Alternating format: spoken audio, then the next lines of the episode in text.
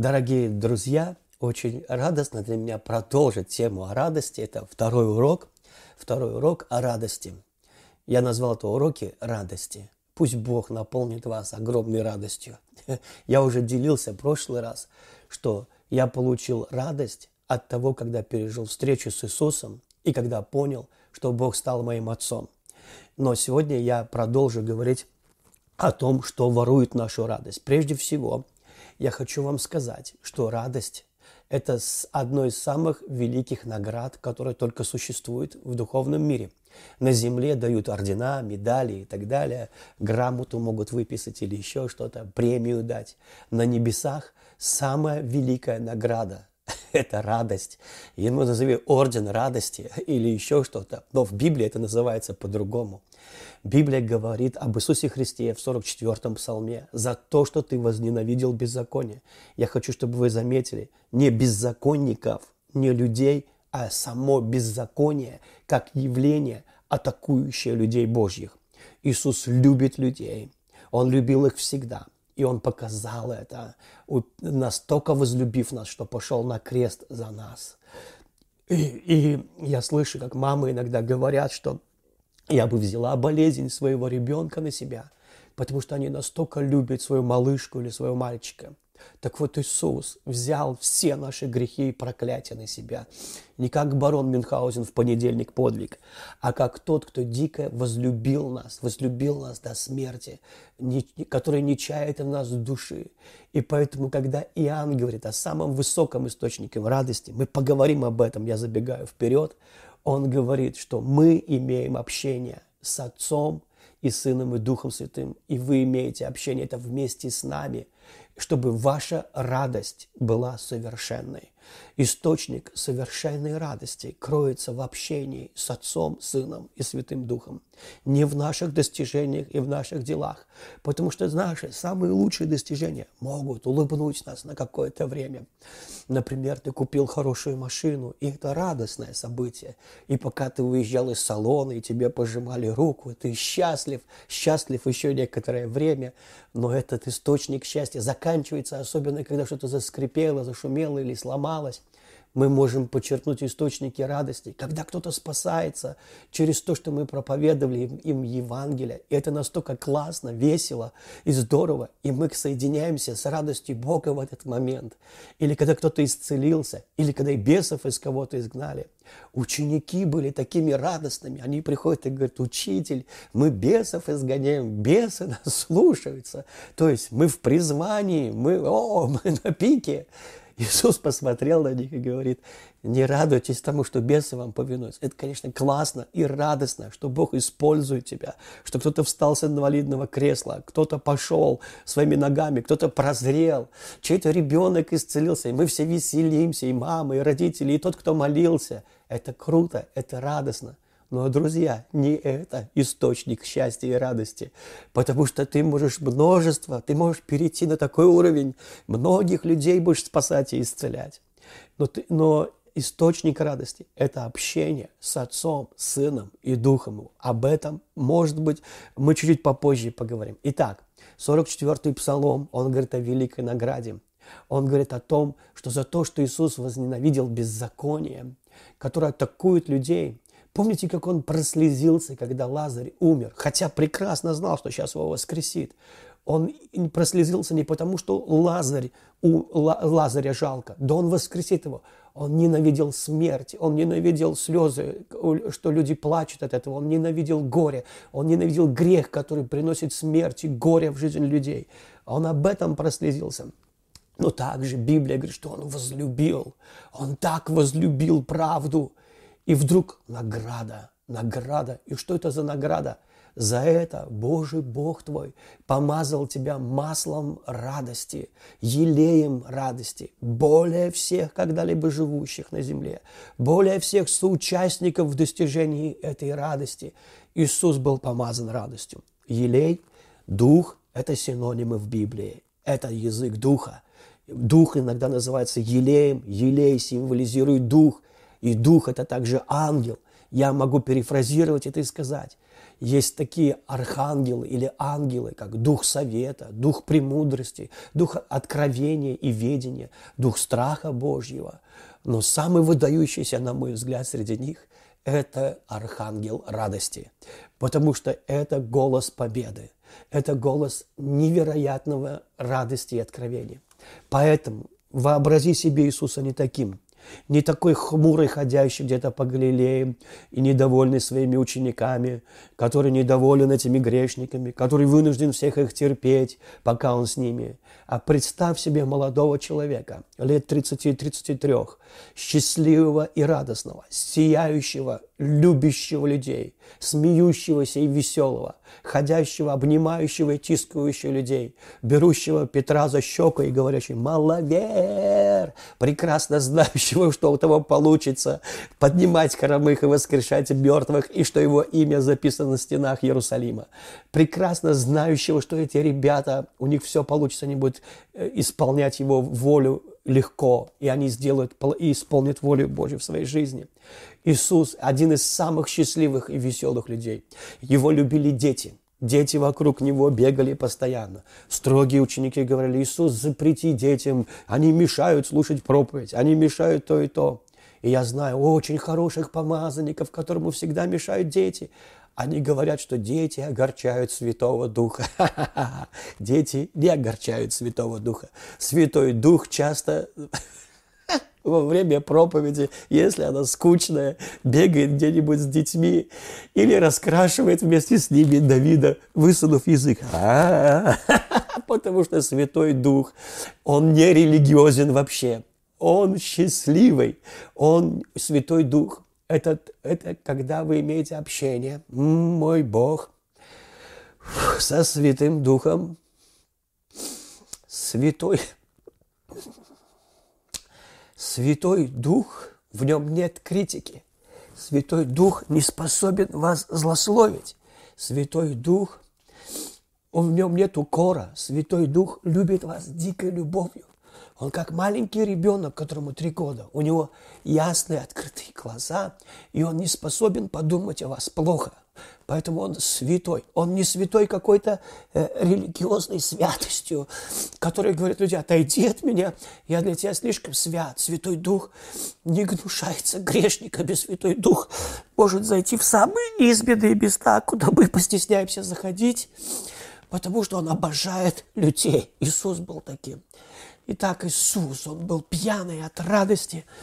И если вас режет слух, слово пьяный, и, и чего, покайтесь и слушайте дальше.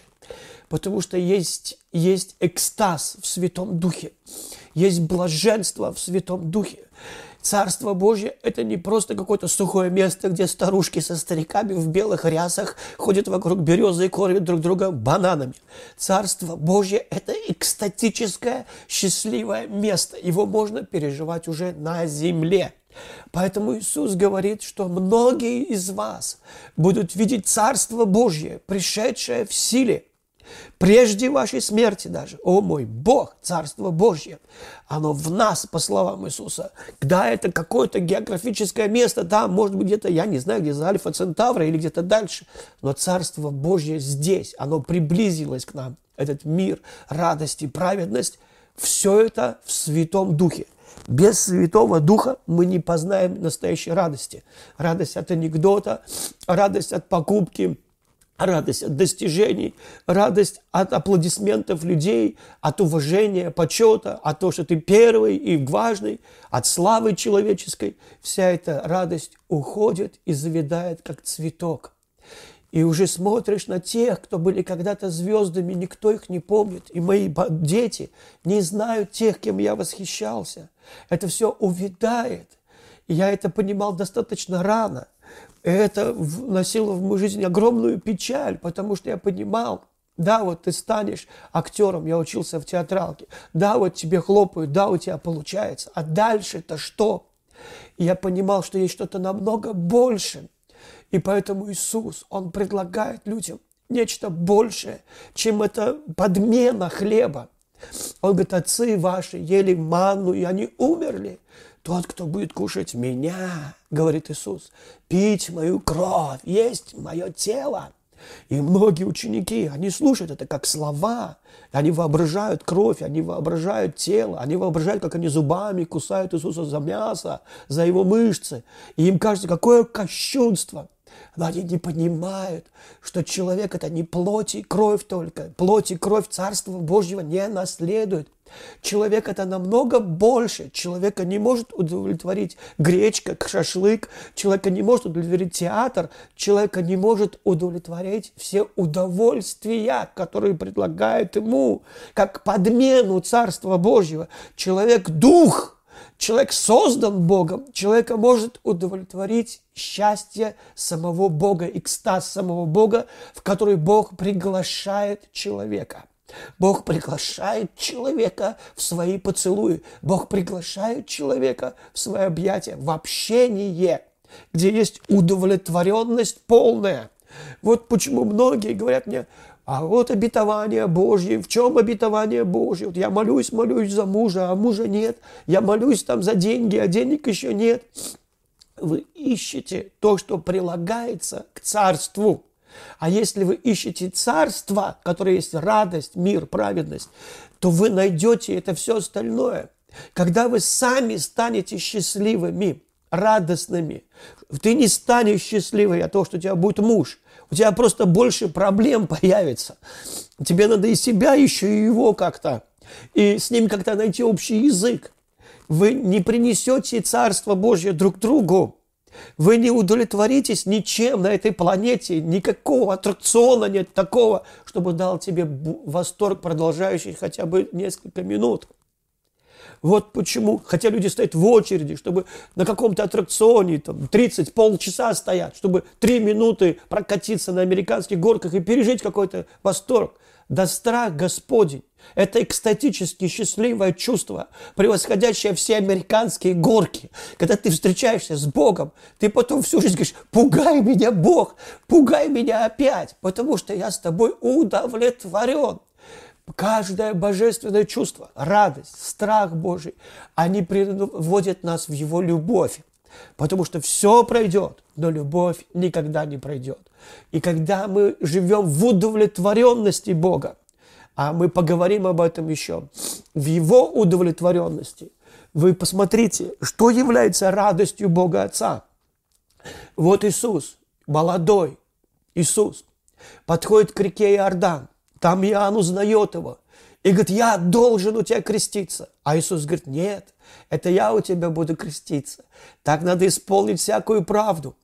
И он заходит в воду, заходит в Иордан. Иоанн крестит его, погружает его в воду. И вот мокрый, радостный, счастливый Иисус встает из воды, смеющийся. На него опускается Дух Святой. И Марк пишет, только в его Евангелии, Марк пишет, что Дух Святой в телесном виде, как голубь, сошел на Иисуса. И вся Троица собирается вместе. Великая тайна. Великая тайна, которая открывается, открывалась только некоторым людям. Вся Троица собирается вместе. В этот момент Дух Святой сел на Иисуса. Вы не увидите этого раньше – чтобы Дух Святой как голубь где-то проявлялся в Библии. Разве ж только в Бытие, где написано «Земля была безвидна и пуста, и тьма над бездною, и Дух Божий носился над водою». В, в оригинале «парил, как птица». Парил, как птица.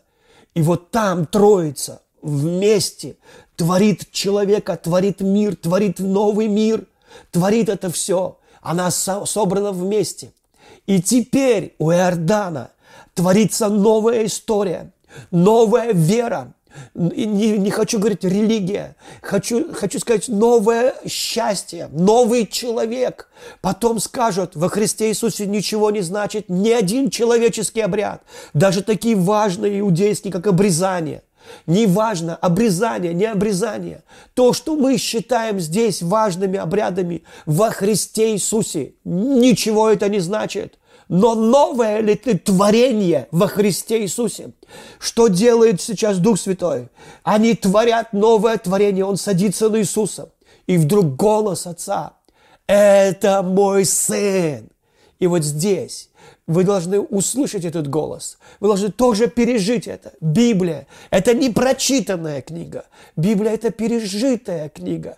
Когда папа в восторге говорит, это мой сын, мой любимый сын, в нем вся моя радость, все мое благоволение. И вдруг тебе открывается тайна сердца Бога Отца. Он сам ее сказал, высказал громким голосом что в этом Иисусе, вот в этом человеке вся Божья радость. И вдруг ты понимаешь, Бог не живет для себя. Отец Небесный не живет для себя. Он живет для Сына. И потом Сын скажет, Отец любит меня и все отдал в руки мои. А в другом месте он скажет, Бог отдал суд Сыну, чтобы чтили, почитали Сына так же, как почитают Бога Отца. Он не просто человек. О нет, он не просто человек. И ты не просто человек, если ты новая тварь. И вот здесь, когда мы видим, как, что вся любовь Отца, она открыта в Сыне, и вся любовь Сына, а все его поклонение, оно к Отцу. вот здесь зарождается откровение от того, почему и ты станешь очень радостным. Но мы об этом продолжим в следующий раз. Пусть Бог благословит вас.